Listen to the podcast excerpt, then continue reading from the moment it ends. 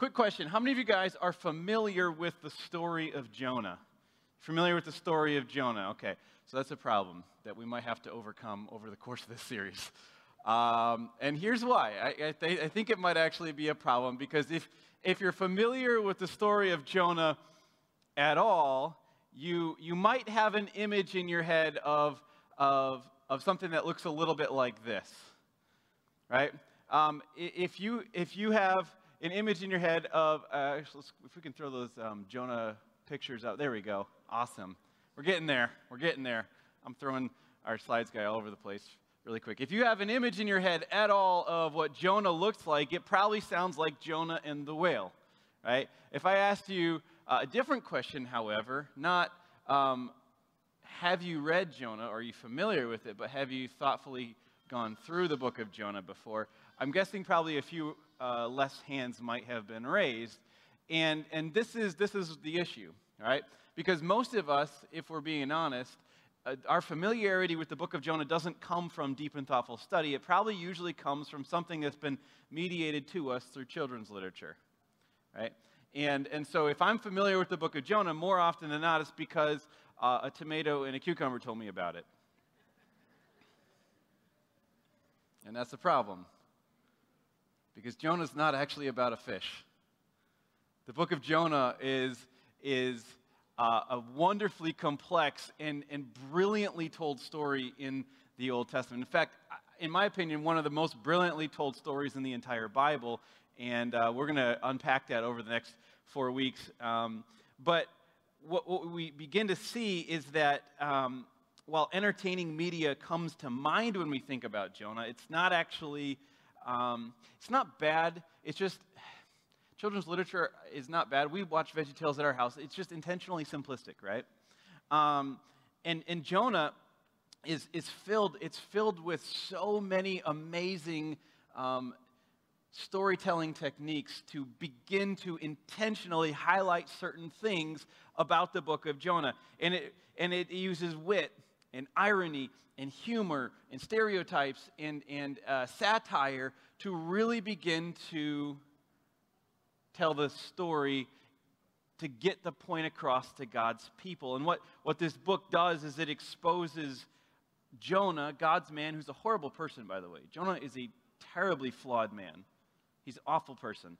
Um, and, it, and it exposes him and it holds him up for public exposure and critique. And what the storyteller is doing in the book of Jonah, which we're going to see over the next four weeks, is he's really holding up a mirror to the condition of our own hearts. Okay?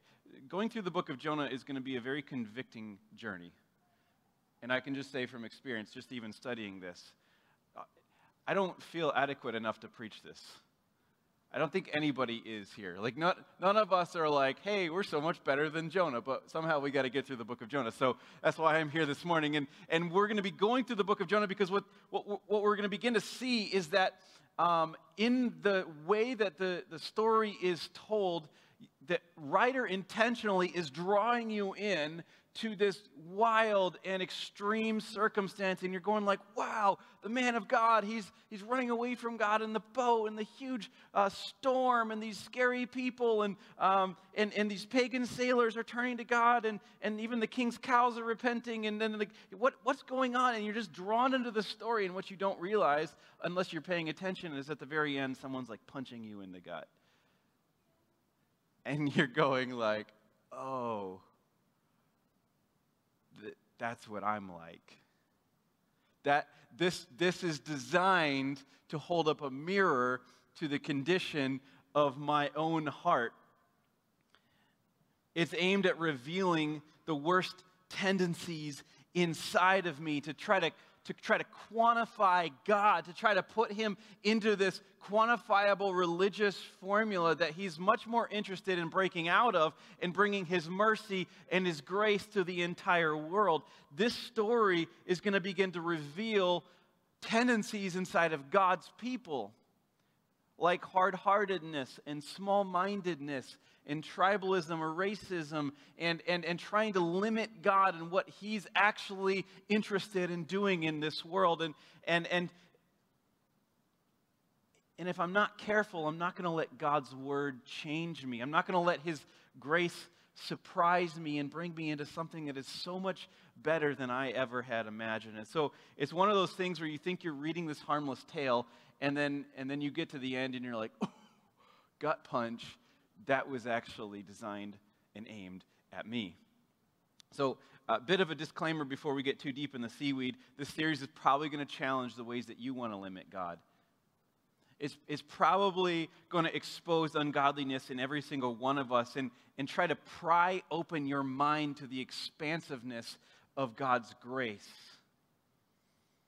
that is a little bit bigger than any one of us could possibly imagine. So, if you're ready, let's go ahead and dive in. Before we dive in, actually, uh, would you join me in prayer? I, I feel the absolute necessity to come before God because if, if anything's going to happen over the course of these next four weeks, if God is going to use this word at all to speak to you, it will not be because of me, it will be through me, and He's going to be the one speaking. So I'm, gonna, I'm just going to join you together, and we're going to ask God to speak to us this morning. God, as we open your word today, I pray that our hearts would be soft.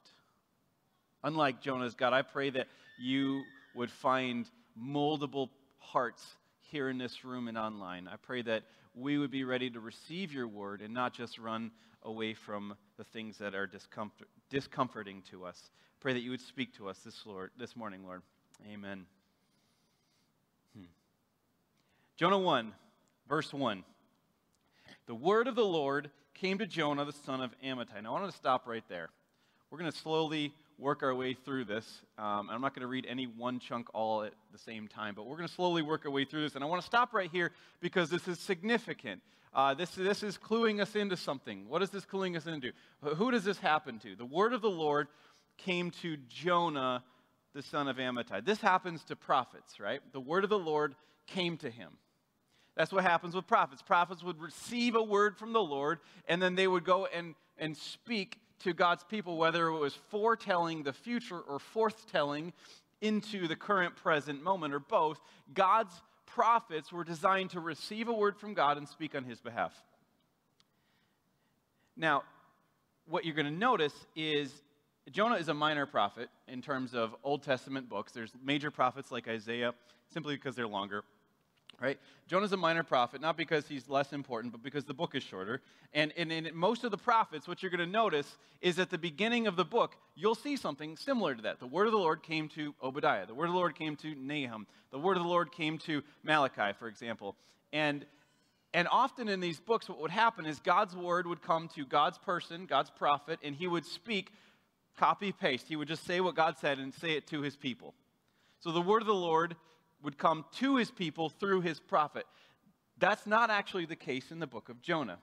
In the book of Jonah, what's interesting, it's a very unique book in not only the Old Testament, but the entire Bible. It's a very unique book because God's word is coming to God's people through a story about God's prophet. Right? And, and so it wasn't quite as a direct communication like that, right? It was, it was much more like if you want to receive God's word, you don't just hear what the prophet is saying. That's not the case in the book of Jonah. If you want to receive God's word, you actually have to read and reread, reread and deeply think about what the, the message of the story as a whole is. Which, again, is not about the fish. Okay? So, in order to get to receive God's word from the book of Jonah, we actually have to understand what the message of the story is. It's going to be very important. So, with that in mind, we have to understand how to interpret this passage. So, I'm going to go into teacher mode for just a minute, just to help clarify a few things of context of what the book of Jonah is about, and we'll get jumping back into verse 1. But um, just as, as a way of context, as a reminder, the Bible is like a small library, right? 66 different books, a bunch of different authors written over three, almost 3,000 years, all compiled into one book. And there's many different genres that these books fall into. Some books even have multiple genres within them, right? So you might have um, apocalyptic literature like the book of Revelation or the book of Daniel. You might have prophetic literature, right? Which is kind of like what Jonah's in. It's a subcategory within that genre. You have poetic literature. And even within poetic literature, you've got a whole host of different genres within that. You've got um, psalms, which are going to be like psalms and, and, and communal worship liter- uh, uh, poetry. You've got wisdom poetry, like in the book of Proverbs. You've even got erotic poetry, which we're not going to go into. But um, and then you got like uh, historical narrative, right? So you have like uh, Genesis or Judges or the book of Acts. And, and, and you don't read these the same way. You, don't, you read them in their natural context, right? So there's some books of the Bible that you're not actually going to read literally. Now, before you start throwing stones at me, this is what I mean. I, I very much believe in the inspiration and inerrancy of Scripture. But what I mean by that is you're going to interpret it naturally. So there's passages, for example, in the book of the Psalms where God is described as like a mother hen who like broods over her chickens. Is God a mother hen? Literally, no. Like it's a metaphor to say God really cares for his people. You're not going to read that literally, but you can read that naturally because you naturally understand what the author is trying to say. So you have to understand how to interpret each genre of literature within the Bible in order to correctly receive the message that the author is portraying and that God is speaking through that human author. And so uh, in, in the book of Jonah, what we're going to discover is it's really unique within the genre of uh, prophetic books. This is a genre that's a lot like, um, it, it's very similar to comic book satire okay? And I'm, I can not wait to unpack this for you. Uh, and I, I, refer to it as prophetic satire, okay? There's a real historical accounts about well known figures who are placed in extreme circumstances, and the storyteller is using humor and irony to critique the, the stupidity and character flaws of each of these characters. Okay, so the storytelling technique that's used in the book of Jonah is going to be very similar to um, like a, like a comic book uh, or, or an anime show or, um, or something of the sort. So that's why I've asked Grant to help me depict these. Uh, these this was drawn by Grant Overbeek, and uh, he did a really good job. Over the next four weeks, I'm going to reveal four different drawings that he has done. Um, and uh, really to help us get in the mindset that the book of Jonah is less about a fish and a tomato and a cucumber, and it's more about an amazingly complex and um, uh, intense storytelling technique to help us to get into the story to understand what is the message of this book as a whole. Okay? And so, round of applause for this for Grant, by the way. He did an amazing job. I am in love with these. I am in love with these. Um, so, this story uh, depicts multiple different scenes with very intense imagery.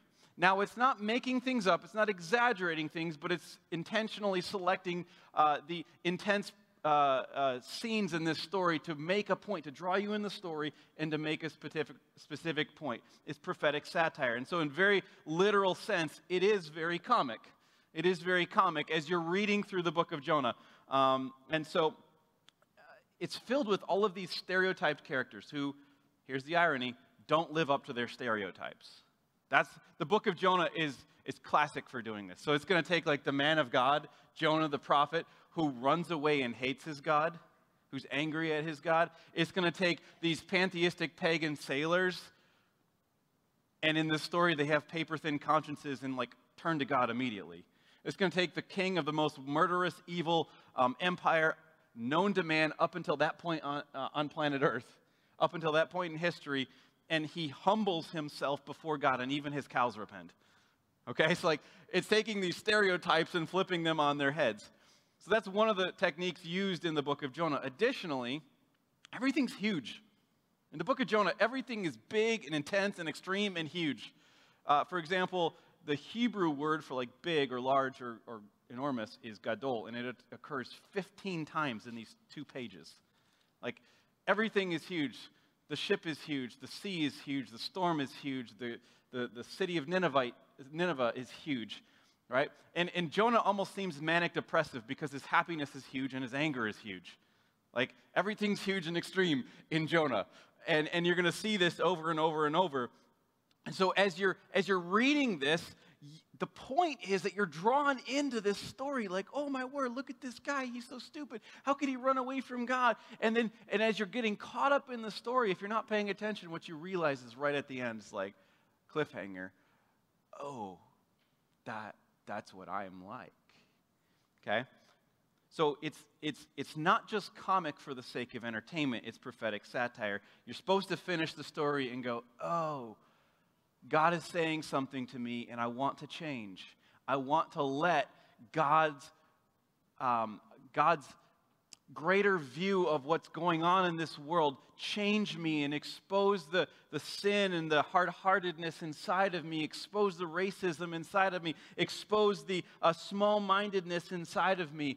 This story is designed to break down your small view of God and your oversized view of yourself.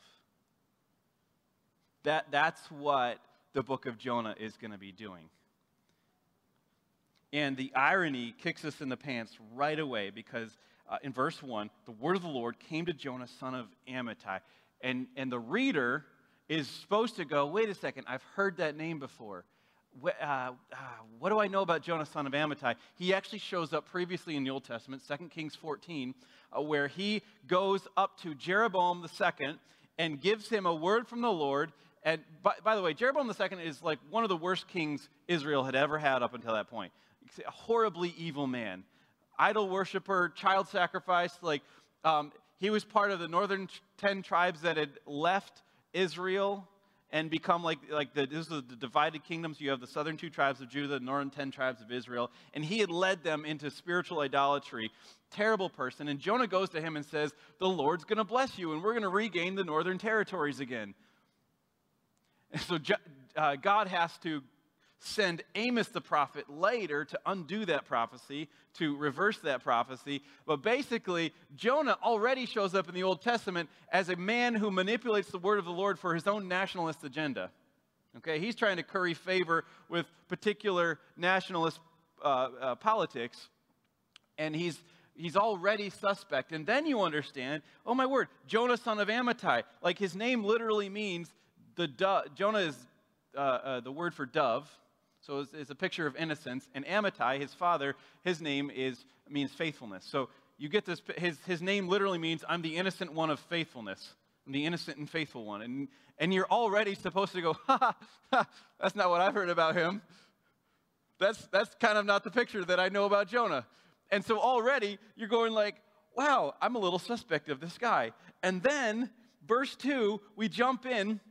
He says, go to this great city of Nineveh and preach against it because its wickedness has come up before me. Long story short, Jonah hated Nineveh. I wish I had time to go into this, but basically, they were terrible people. And Jonah prided himself in hating them. Like they're they're they're they're so rebellious against my God, I have a right to hate them. Okay, so that's kind of Jonah's attitude. And so already you're going like this man who manipulates God's word for his own nationalist political agenda is now being told to go preach grace and hope and salvation to the very people he hopes dies. And you're going like, what? This guy? what? No, that's not going to happen. Um, you would think Jonah would love this. Like, yes, finally, I'm getting to go preach against them because of their wickedness. I'm going to call down fire. Boom, they're gone. And and what you begin to see is later in the book, that's not actually the message God's giving Jonah. He's going like, no, no, no, preach salvation to them. Preach a chance at repentance to them. And he's, he's thinking, why? What? No. No. So, verse 3 uh, Jonah ran away from the presence of the Lord and he headed for Tarshish and he bound a, went down to Joppa where he found a ship bound for that port. And after paying the fare, he went aboard and sailed for Tarshish to flee away from the presence of the Lord. Now, you need to see this. Jonah doesn't just sidestep God's command and going like, I'm going to kind of not do that. No, no. Jonah hightails it the exact opposite direction for as long and as far as he possibly can. Tarshish was a literal place, if you notice here on the map. Um, Tarshish, well, look up, yeah, there we go. The middle yellow dot is where Jonah is. He's supposed to go to Nineveh, which is that way. Instead, he's like, let me find the absolute farthest edge of civilization of the known world and go right to the edge of it. Like Nineveh was the a- absolute last seaport stop before you got to the ocean, and they didn't really know what was beyond that at that point in history. And so, um, linguistically, Tarshish was used in a similar way. We might say something like Timbuktu. Right? Like it's as far away as you can possibly imagine. Like I'm going to hightail it to Timbuktu. I'm going to get out of here. Essentially, Jonah's going like, I'm going to go as far as a ship will humanly take me that he knew of at this point. He's, he's not just sidestepping the, the command of the Lord, he is running as far away from God as he can, as, as long as he possibly can. Like, that's the plan here.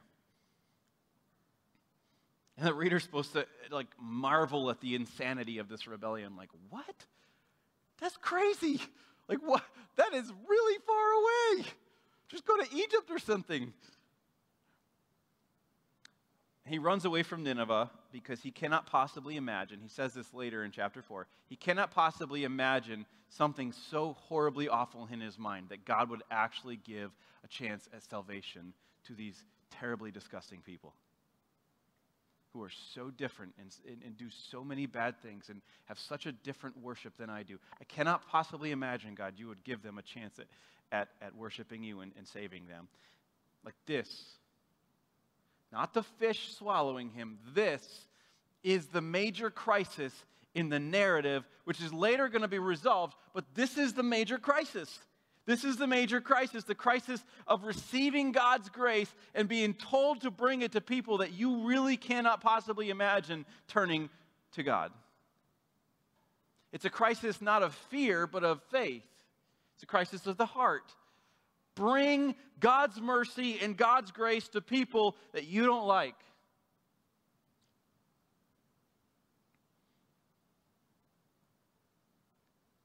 And, and I look at Jonah and I go, how do you get to the point of running from God, where that seems doable and desirable?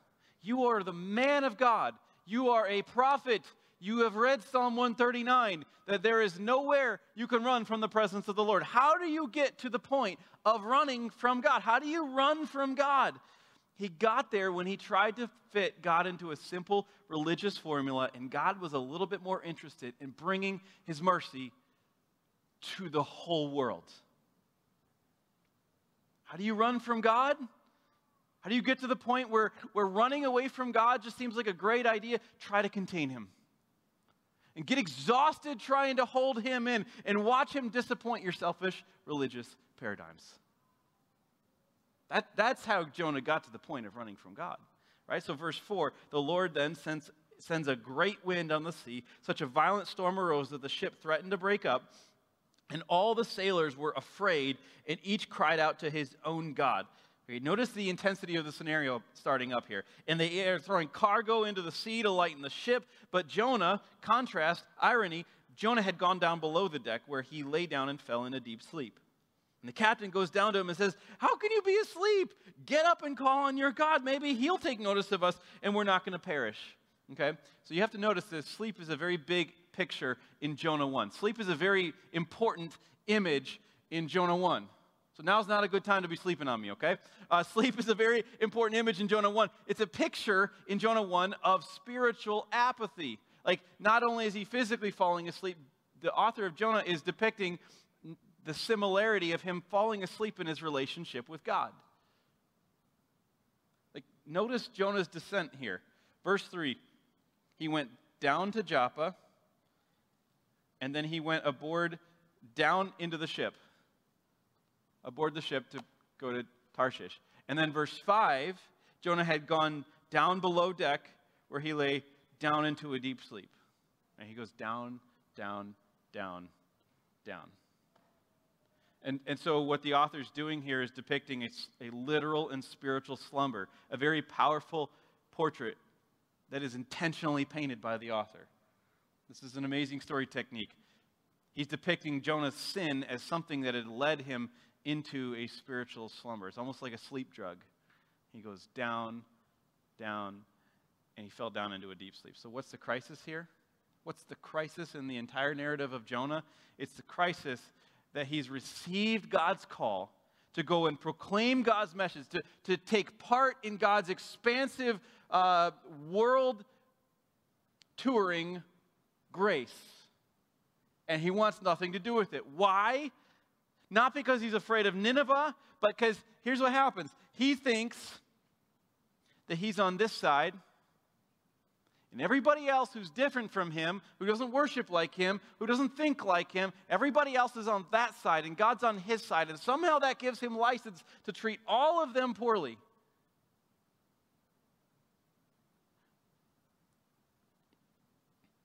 Jonah thinks that the world is a much more understandable and better place with Ninevites who don't get saved, who get, who get annihilated.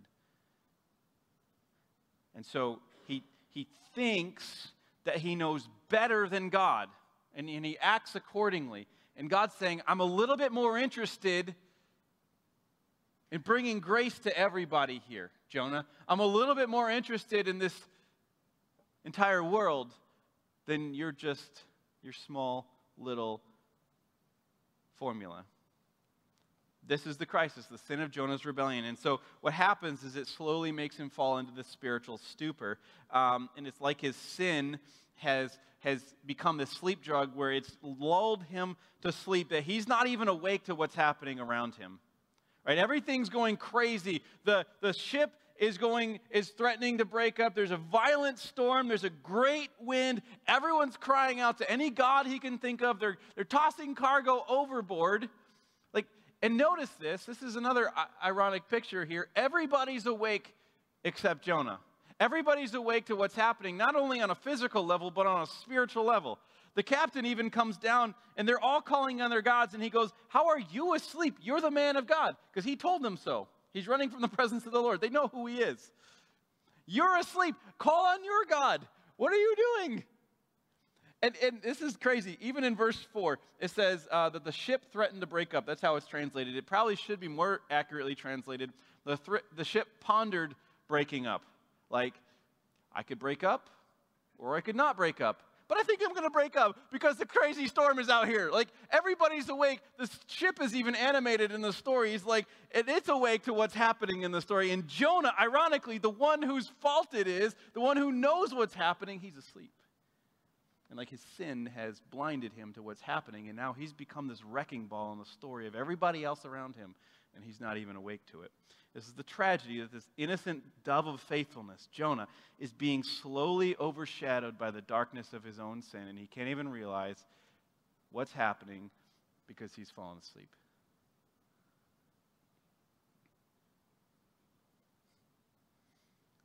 Verse 8 well, getting up to verse 8, everyone goes, Well, what's going on? This man of God is sleeping. Let's figure out whose fault it is. What, we've been trying all these prayers.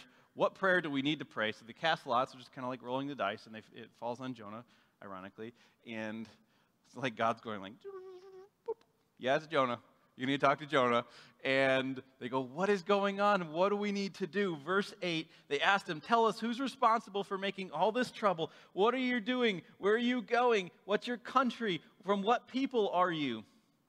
And they're asking him to explain himself, and he, and he basically rattles off a bunch of religious mumbo jumbo, like, Yeah, I'm a Hebrew. I worship the God of heaven. Did you know he made the earth and the sea? And you're supposed to laugh at this because if, you, if you're paying attention here, he says, I fear Yahweh, the maker of heaven, who made the sea. Like, what a joke, right? Like, no, you don't fear the maker of the sea. You're running from him on a boat. Like, that's supposed to make you laugh. Like, ha, you're just like, you don't even believe what you're saying. You're just kind of like mumbling some stuff out that you've heard before. And this terrifies, like, he doesn't even, doesn't affect him, but this terrifies everybody else. They're like, what are you doing? And the sea is getting rougher and rougher. And they ask him, what do we do? What do we do? And he says, throw me into the sea and it will become calm. I know this is my fault, and this great storm has come upon me. And you read that, and you're like, oh wow, there's a there's a there's like a small noble bone in Jonah's body until you realize, like, if he was actually repenting, he probably would have said something more along the lines of, This is my fault. We should turn the boat around and take me to Nineveh. Like if that was, he knows what he needs to do. He's even verbalizes his consciousness to this. He's like, I know what's going on.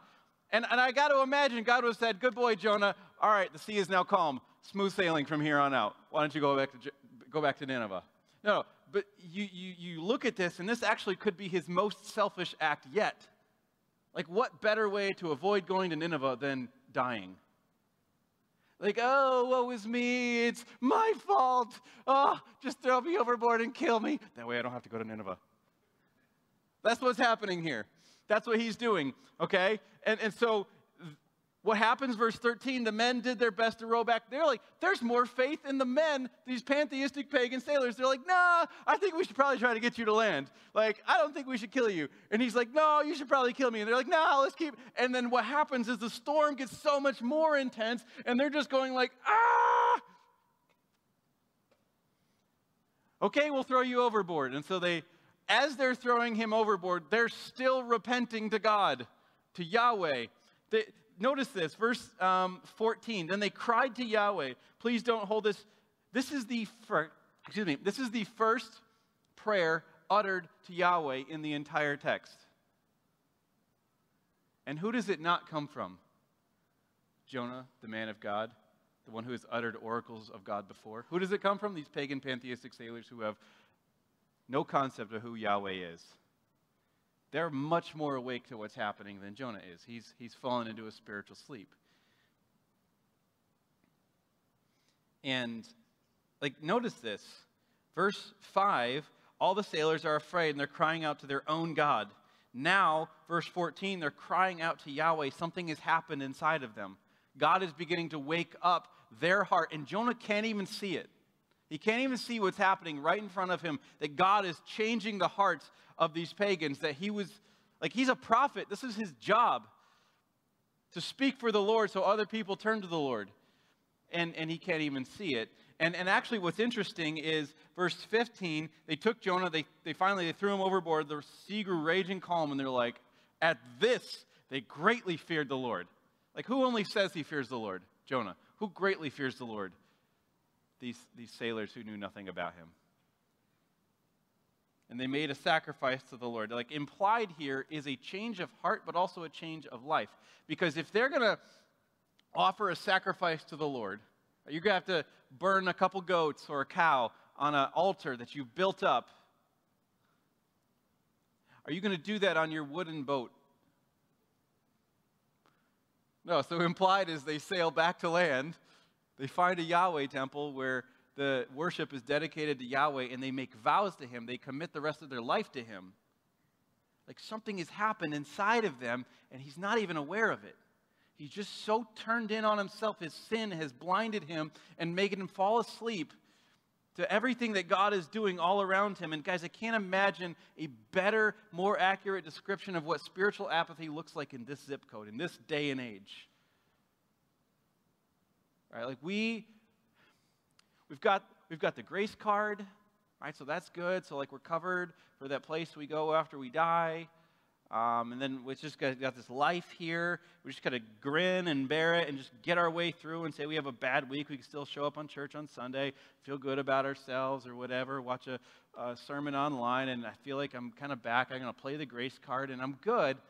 And, and somehow American Christianity has fostered this system where um, we have this mindset that, that we that we that God isn't really right here. He's just somewhere out there. So what I do right now, it's covered. I'm good. And so what you have is a whole culture of people who look exactly like Jonah. Right? Like you can spout off all kinds of theology. Do you know Yahweh, the maker of the heaven and the earth? Oh, yes. Did you know he made the sea and the dry land? Oh, yes, absolutely. Da da da.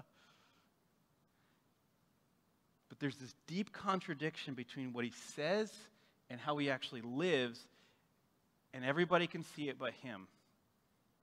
Like the tragedy is that because of his sin, he's so drawn in on himself, because he's trying to be the God of his own life he's totally missing out that he's running from the only God who can give him life. So you go, is, is, there, is there any resolution here? Is Jonah going to wake up at all? Because you get verse 17 the Lord provided a great fish to swallow Jonah, and he was in the fish three days and three nights. You're not supposed to read that and go, hooray, great fish swallows him. Like when a fish swallows you, if it's even possible, you die. Or at least so we think. Right? Like there have been recorded instances in history where like a sperm whale has swallowed a human whole. And in this oxygenless environment, you slowly begin to decay and get digested. It's, it's not a, a, large open cavern, it's a literal stomach, it's an intestine, right? You're, you're being digested. And you, so you think, oh, that's the end of it. Jonah's gone. He can't go any further to the bottom, literally. Jonah's done. His story is over. And that might be true if we were dealing with any other God than Yahweh. Right? The maker of the sea and the dry land. And it's this story, you think about the story. You got, you got Jonah, he's asleep. Uh, he falls into this slumber, and he becomes a wrecking ball in the story of everybody else. And he finally meets the end, and he literally can't go any further. Like in chapter 2, he's going to depict himself as being under the roots of the mountains. And this fish, this, this instrument of death swallows him and takes him to the absolute bottom. And ironically, this is the moment where he's more awake and alive than ever before. He's awake for the first time in this narrative. Actually, for the first time that we see him at all in Scripture, he's awake to the presence of Yahweh, to the, to the uh, command and the authority of God over his life. And Yahweh provides this instrument of what seems like death to swallow him up. But right in this moment of finally throwing up his hands and surrendering and saying, I can't, he's utterly powerless, that moment of death becomes the moment of his new birth. Or he's finally awake, he's finally alive, he's, he's now living on grace. He should have died, but as we're going to see, God gives him a second chance. And now, from this point on, he's totally living in grace. This is bizarre vehicle of death actually turned into something of, of grace to give him a second chance, to give him a new life. Do you, do you begin to sense the gospel here? I'm, I'm hoping you're sensing this, right? Because actually, later in Matthew chapter 12, verses 39 to 41, Jesus points to this specific instance in the book of Jonah. And the, the religious leaders come up to him and they say, Give us a miraculous sign. He's like, I'm not going to give you a sign other than the sign of the prophet Jonah, who was in the belly of the fish three days and three nights. And just like that, so I will be in the grave three days and three nights. Jesus sees this moment where Jonah represents his people, where God re- represents God's people. Jesus sees this moment where God is enveloping his people in death because of their sin and because of their rebellion, and they can't go any further down. Totally rejected God and rebelled. And all of a sudden, this moment of death has become a moment of new life, a chance at new life. And Jesus says, That's what I'm going to do.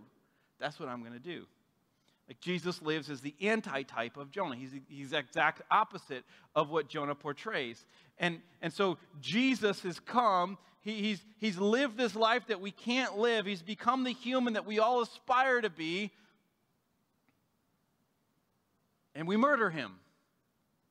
Collectively, as a human race, we're responsible for why the world is the way it is. And Jesus died to pay the price of the world, of, of the sins of the world, because of the way that it is. Jesus dies, he rises again, and in this moment where Jesus now gets swallowed up in this instrument of death, and God flips it on his head and brings him back to new life, those who are found in Christ, those who have united with Jesus by believing in him and confessing him as Lord and following him, those who are united with Jesus now are brought into this death and into this new life where God says, I'm going to give you a second chance, a new chance at being human. I'm going to give you new life. So I look at this and I go, man, how do you wake up spiritually? Something happened in Jonah in chapter 2, which we're going to see next week. And I go, how do you wake up spiritually? I don't know. Like I could write a book like The Seven Steps to Wake Up Spiritually, and you sell it at Barnes and Noble. It could be a bestseller. And you've probably read books like that, and they don't work. Why? Like, how do you actually wake up spiritually? What is it that Jonah does? Like, if you're asking that question, please stop because that's the wrong question. Jonah does nothing, something is done to him. Something is done to him, and all he does is sink into the depths of his character, the thousands of hypocritical decisions that have made him this hateful person. And he just throws his hands up and he's like, I give up. And it's right there in this moment where he's meeting his own death that God meets him right there and, and flips things on its head and gives him a chance at new life. Jonah doesn't do anything to wake up, God's grace happens to him. God's grace happens to him, and he becomes awake to it for the very first time. Guys, we're not in the business of here of trying to make you good religious people. That's not what this is about. Together, we are all waking up to the fact that something has been done for us. Something has been done, and, and I don't know how to wake you up spiritually. I don't know how to wake myself up spiritually, other than to wake up to the fact that I am the strongest advocate for my own ruin. I am a deeply flawed person. I'm in desperate need of a Savior, and so are we. And that's precisely where Jonah lands. He just he throws his hands up in total surrender to God's messy mercy. So there's this conclusion that we have to come to. There's a conclusion that we have to come to that, that for those of us who can be honest and self aware, we have to recognize that at some level we are running from God. Maybe the entirety of your life, you're, you're, you're hightailing it to Tarshish. You're trying to avoid God, avoid what God is speaking to you or speaking over you or, or living for Him. In your entire life, you're running away. But don't get too quick to judge those people because for every single one of us sitting here today and watching online, there is an area of your life where you are running from God.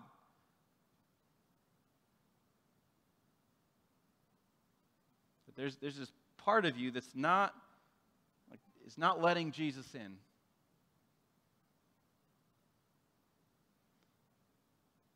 So we have to come to this conclusion that we truly start living when we finally stop running. We've got to stop running from God. Maybe you're here today and you've never actually submitted to Him in the first place. And the Bible is very clear. You will find life and forgiveness and hope and a family and joy and an eternal future when you put your faith and trust in Jesus. I admit that I'm a sinner. I believe in Jesus, what he did. He died on the cross to forgive me of my sin and rose again to give me new life.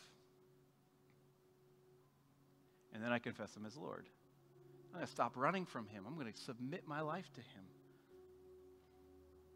Maybe some of you, you've done that need to identify the part of your life that's still ducking and dodging the merciful rule of God, refusing to completely surrender. And, and here's the thing you need to make arrangements like today to let it go, like right now. I heard something, someone said to me the other day change is immediate. If you touch your hand to a burning hot stove, you're going to take it out. Immediately, you're going to remove it. Change starts immediately. In fact, if you don't change something the moment that you're compelled to, you probably never will we live in this delusion that I, someday I'll get around to it, or my change is going to be slow and gradual, so I don't need to start right now. And while change does not happen overnight, it is immediate. It does start immediately. You're kind of fooling yourself if you think I'll get to it someday. Is there part of your life where you're ducking and dodging the merciful rule of God, refusing to completely surrender right now? This moment is a very good moment to make arrangements to, to surrender. Not later today, not tomorrow. Frankly, I'm not even talking to the person next to you. I'm talking to you. Like this, this is the mirror of God saying, like, Jonah didn't get it until God got him. Am I going to be that asleep that that's what it takes for God to get me? It may not be a literal fish, but the reality is God has given you an invitation here to truly start living. Like, if we learn anything about the character and The heart of God revealed in this text is one of extravagant mercy and grace that cares deeply enough to give you a grave for your own self ambition and self autonomy, and a grace that brings you back to a Savior that is offering you new life on the other side of surrender. We truly start living when we finally stop running. God, I, I pray that each one of us, myself included, receives your word this morning, not with a hard heart, but with a soft heart willing to surrender. Only you can do that inside of us, God. I pray that you would bring us to the point of surrender, giving our best excuses, just laying them down. God, I pray that you would draw us close to you this morning. Amen.